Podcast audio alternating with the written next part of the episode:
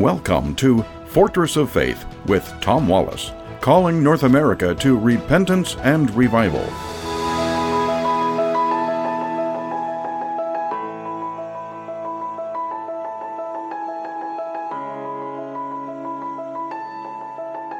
Welcome back to the Corner of Truth and Courage. You're listening to Fortress of Faith. This is Tom Wallace. We hear it often as Christians from lost people out there saying, Well, I'm not going to your church. I've stopped going to church. I'm not interested in going to church anymore because the church is just filled with hypocrites. Haven't you heard that? I mean, it's out there. It's, it's apparently it is the number one reason, number one objection to going to church. That's what the lost is out there saying. You know, we're not going to church because it's full of hypocrites. Isn't it interesting? They've never said, "I'm not going to go to the ball game. I'm not going to go to you know to that basketball game, football game," because because those people out there, they're just filled. You know, everyone in the stands, they're just hypocrites out there. You know, the same hypocrisy in life uh, of of of double standards is going to be at the ball game, at the movie, as it is going to be in a crowd that goes to church. The fact is, is that the church is not where perfect people are. And and I'm, I'm sorry, I'm going to shock you with that. If you're under that impression that church is for perfect people, then don't go because when you arrive, if I arrive, it's no longer going to be perfect anymore. You're not going to find a perfect church. Churches are filled with imperfect people that are following a perfect Savior, a God who is trying to make changes in us. And that's why we go, because we know we need it. We need the help of God in our lives. Mahatma Gandhi said this I would have become a Christian if it were not for Christians. Now, think about that for a second. If it, if it weren't for what I see in the product of Christianity, which is the Christian, I would be a Christian if it weren't for them. In other words, he, he was bemoaning the fact that there's just too much hypocrisy there. And that's why some people try to add to the Bible because, man, it would be kind of good and neat in a way if we preachers could tell our congregation, God says you're going to have to live this way. If you don't, you're not going to go to heaven, and, and make it a uh, something you earn to keep people uh, being obedient and following. But God didn't say that. Now some are trying to preach us how you get to heaven, but that's not how how the Bible tells us how to get to heaven. It's not by our works. Very clearly in Ephesians chapter two, uh, for by grace are you saved through faith, that not of yourselves. It is the gift of God, not of works, lest any man should boast. See, God doesn't want us walking around as braggarts and full of our own pride because we're such a good person when we're not, trying to lie to others and ourselves that we are good people by our good works. Salvation isn't based on that. If it were, there'd be really no hope for us.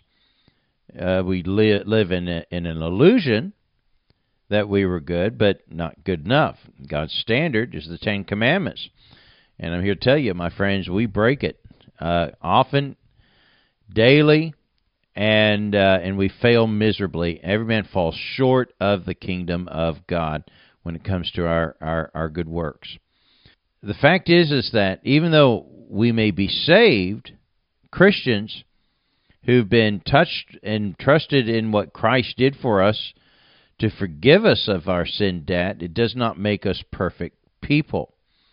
And so sometimes we do live to a substandard than what God wants us to live. And the world sees it. And we should be mindful of that as Christians. That should break our heart and and urge us to be on the guard. The Bible says uh, to let them see your good works that it may glorify the Father.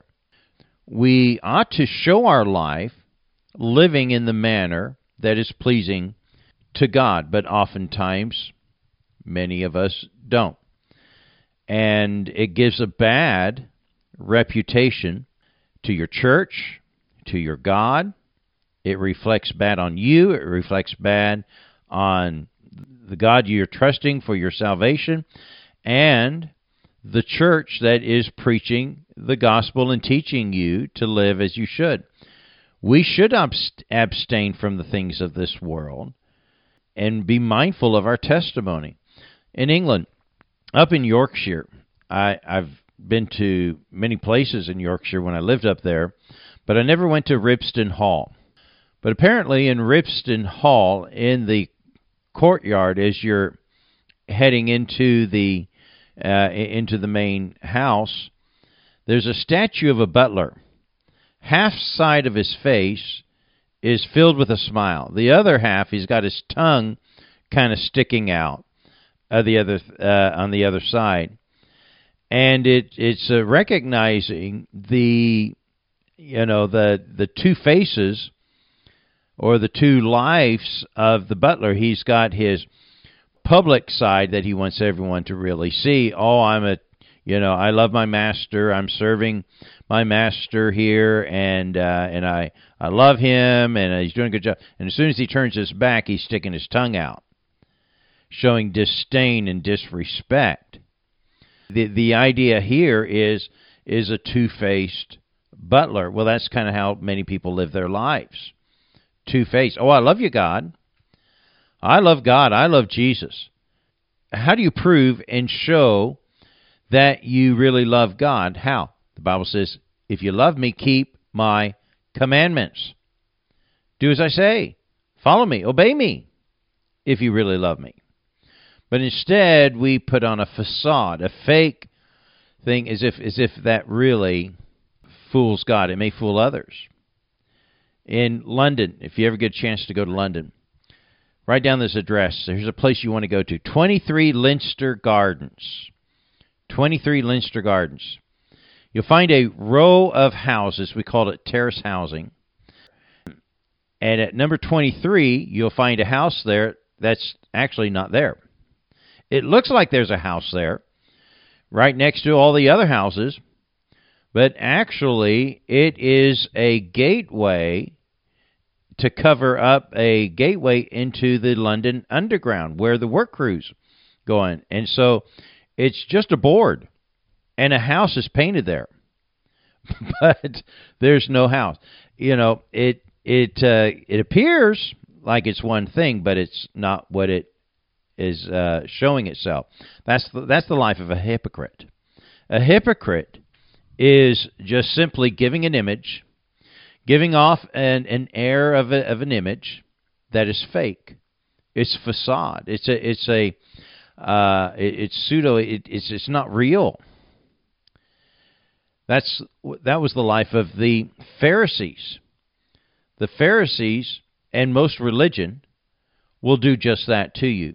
Matthew chapter 23, verse 27, here's what the Lord had to say to them Woe unto you, scribes and Pharisees, hypocrites! For ye are like unto whited sepulchres, which indeed appear beautiful outward, but are within full of dead men's bones and of all uncleanness. That's what a hypocrite is. Oh, they put on a good show. Man, they talk a great talk but their walk doesn't match the talk. I've said this many times, and it's a great little song. Your walk talks, sorry, your talk talks and your walk talks, but your walk talks louder than your talk talks. You know, we can talk up a good game. We can talk, oh, I love God. He's number one in my life. He's done so much for me. Um, I, you know, I, I, I just love him, and I, I love to do everything and live my life for him. We talk a talk. We get to church. Oh, we sound real spiritual. We sing the songs. We memorize the songs. We, you know, do all the stuff there, but it's just empty. We just go through rituals. Of course, I don't want my wife answering this question there, but uh, uh, have you ever kissed your spouse and really there was nothing behind that kiss it's just duty you know yeah i love you honey uh kiss kiss and and but uh it's empty that's what was you know these hypocrites they They say with their lips that I love you, but their heart is far from it. And they're they're like whited sepulchres, beautiful tombstones that look just uh, you know grand and and uh, and, and wonderful, but inside they're filled with dead men's bones. James chapter five verse twelve says this: But above all things, my brethren, swear not neither by heaven, neither by earth, neither by any other oath, but let your yea be yea, and your nay be nay, lest you fall into condemnation. God would rather us just simply be who we really are. If you talk a talk, then just walk it. So, what it is is selling a lie, isn't it? It's giving out a deception, and God sees it. And it certainly is not impressing him, it angers him. In fact, we see how God feels about that kind of uh, living in Revelation chapter 3, verse 15. The church of the Laodiceans. By the way, when I go to Turkey, I'm going to be passing by Laodicea. This is where, you know, a city that used to be a grand, beautiful city of uh, Romans and Greeks, and through the through the centuries today, it's just a wasted land, just uh, remnants of uh, of what was once there. But uh, what did he say to these people, the church of the Laodiceans? I know thy works, thou art neither cold nor hot. I would that thou wert cold or hot. Then he goes on to say, because because you're not one or the other, you're not really being genuine here. You make me sick. I'll spew you out of my mouth. Hypocrisy is deception. It's a cancer. And uh, and and I'll close with this. Parents, if you have any hope of raising your kids in church and for them to follow through with things that you truly value, then don't let them see a life of hypocrisy because that's what most kids see, and that's why we lose the next generation. But if they see some genuineness there and some honesty and even when you do mess up, and give some hypocrisy in your life, confess it, confess it to them, ask God to forgive you, ask them to forgive you. It will go a long, long way. Well, we're going to have to stop here, but we'll be back again tomorrow at the corner of truth and courage. Hope you'll join us then. We are announcing that you can join Tom Wallace live on Thursday nights for free online classes on engaging Muslims with the gospel. The classes are free and informal. Whether you are a novice at soul winning or wishing to become a missionary to Muslims, these classes are designed to help everyone. Did you know that Muslims think they must die for their God to be assured they will go to heaven? When Muslims learn the truth of the Bible, that God died for them so they can go to heaven, is a liberating message. To join the classes, we need to hear from you. Please send Tom an email, and we will give you the information of how to join us online each Thursday night. To enroll, send your email to tom at fortressoffaith.org. That's tom at fortressoffaith.org.